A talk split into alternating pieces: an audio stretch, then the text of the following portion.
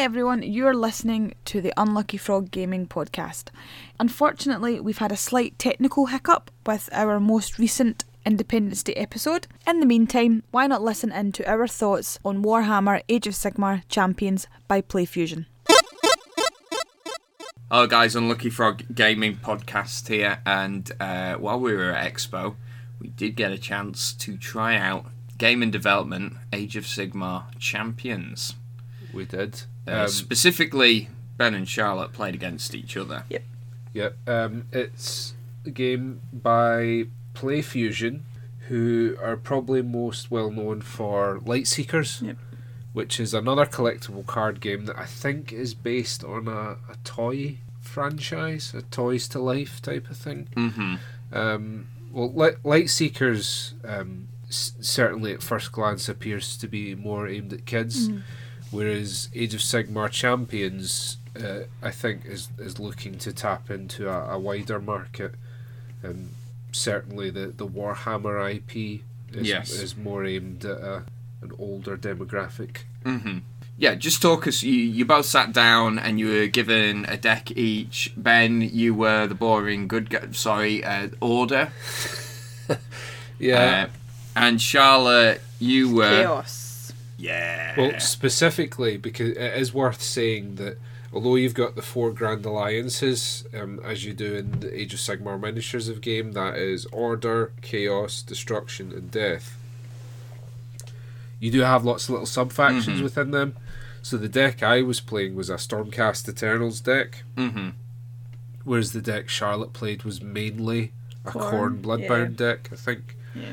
Um, the so the the in the game, you control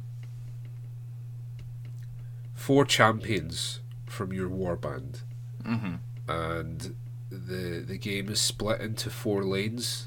This is uh, to sort of give you the feel of a battlefield. You've got the main uh, chunk in the middle, and then you have the flanks. Yeah, you've you've got the feel of a battlefield, but also it reminded me a little bit of the MOBA style games. Yeah.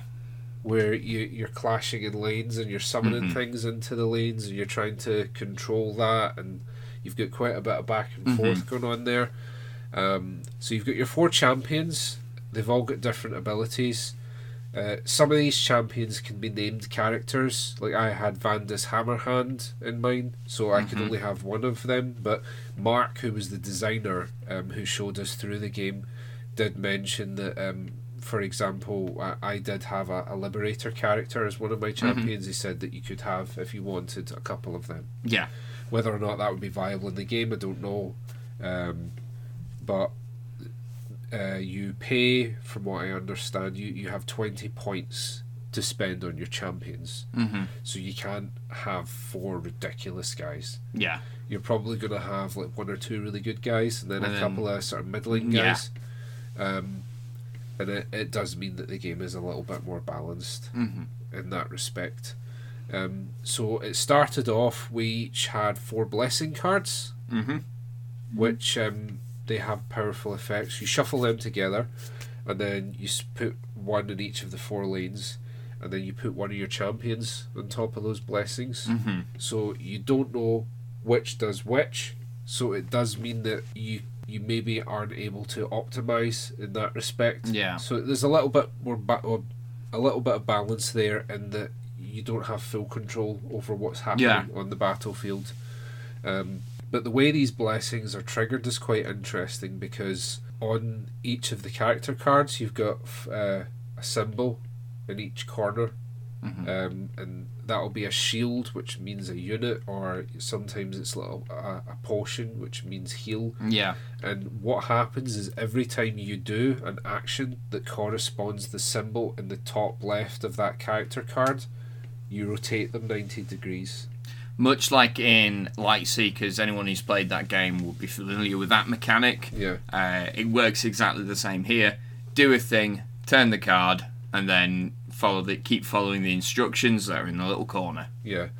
And so what what that means is once you are able to rotate your character Mhm. fully back to standing up in the vertical position, they've completed their quest, and you pull out the blessing from underneath. Boom! that's active. And that's when the game starts to get quite exciting. You get these interesting combos going off. Sometimes it'll be a devastating spell. Mhm. Other times, like uh, one of the blessings I drew, um, every time a Stormcast unit left the f- uh, the field, Mhm. I got to draw a card. Pretty powerful. Yeah. So that that because sometimes what will happen is your Stormcast units rotate out, which means Mhm. they're expired. Yes. I would get to draw a card for that, and then also if Charlotte took one of my units out, I would also get to draw a card. Mhm. Um, so that that's essentially what you're trying to do with your four champions Mhm. is you're you're trying to get them to work for you, and each of them does have like a little flavor text on them, Mhm. uh, and uh, very often an ability that lets them do a cool thing if you Mhm. meet the the criteria for that. So you've got a lot of synergies within the game.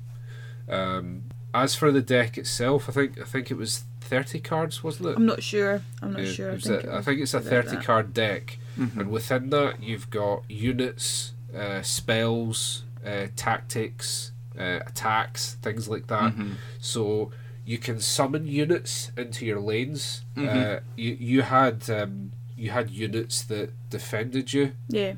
but what was quite interesting is Charlotte had units that were berserkers. So Yeah. On certain turns they would damage her, but then on other turns they would damage me. Ah, right. So you- Interesting. yeah, There's so a risk reward. Yeah, yeah. Um, uh, and then you've got spells like uh, Mystic Shield is actually Mhm. in the game, Hey. and it uh, blocks damage. hmm Uh, and then you've got the Arcane Bolt, which actually uh, damages units, and you've got similar to Lightseekers. You've got uh, th- a, a track of thirty health, Yes. Um, which is modified by the champions you've got. So Yep. some champions have a negative penalty to your health, some Mhm. add to it, and the basic object of the game is to reduce your opponent's track to zero. Yeah.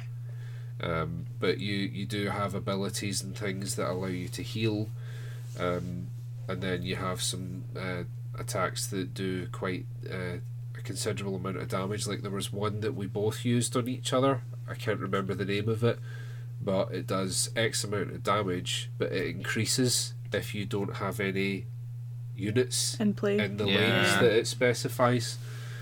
Um, so that that's that's in a nutshell how the gameplay works. Uh, In terms of implementation of theme, it actually does feel as though you're on a battlefield, doesn't it? You've got this attrition Yeah. between the two sides. You've got a good amount of back and forth, and there's a your cards do enough interesting things hmm I think for there to be quite a, a bit of depth into simply the deck building side of the game, Yeah. especially if you're going to have all these sub factions within each Mhm. faction. I think one of the things that a lot of people are concerned about is if it's just going to be a reskin of Lightseekers. Uh, and we we've now played both of the games. Yeah, I, I mean, I, I think on, on first glance, uh, there's more to it. it builds Definitely. on the light seekers mechanic because even the fact that like having played light seekers it's an open field you've got you know so actually you can just play things and it doesn't really matter who they're playing against because they're playing Mhm. against you in theory you're the champion when it comes to light seekers Yeah, But in- you're, you're one guy Yeah, playing but in Champions- and stuff. Yeah, it, it is very much you sizing up against an opponent Mhm. and, and doing it that way. Um, the other thing as well is there's certain I know you did touch upon it, but there's certain things where you can only play them on specific characters. So only wizards can play spells. yeah, Yeah. You know, you, it's things like that. So actually, it does complicate things a bit if you've got a hand that you can't, you know, you maybe can't play because there's not the appropriate Mm. people out in play to play it. I think al- you're absolutely right in that Lightseekers, for all it has been around a little bit, and to be fair, we have only played a little bit of it, but at the same time, certainly on the surface, having looked at these two intro or two intros that we've played for each of the games, it looks as though there's quite a bit more depth to Age of Sigmar. Even Mhm. even the lanes thing Mm. that that adds a whole extra layer to the game. But you do feel as though you're playing an army in Age of Sigmar Champions because Mhm. you've got all the units within your deck as well. It's not just your Yeah. four champions, so you do feel as though these guys are issuing commands and like you know they're casting spells, and there's you know you've got these abilities going back and forth. Um, I think that we always kind of knew we were going to like it because uh, myself in particular, I, I I've got a massive soft spot for Age of Sigmar. Yeah. I just love the the the setting and the the characters, but I didn't expect to be quite as impressed by the game as I was. We certainly want to play more. And Yeah. we're very much looking forward Definitely. to uh, seeing more details uh, as and when they come. Uh, Just to say quickly that there is going to be a digital component to the yes.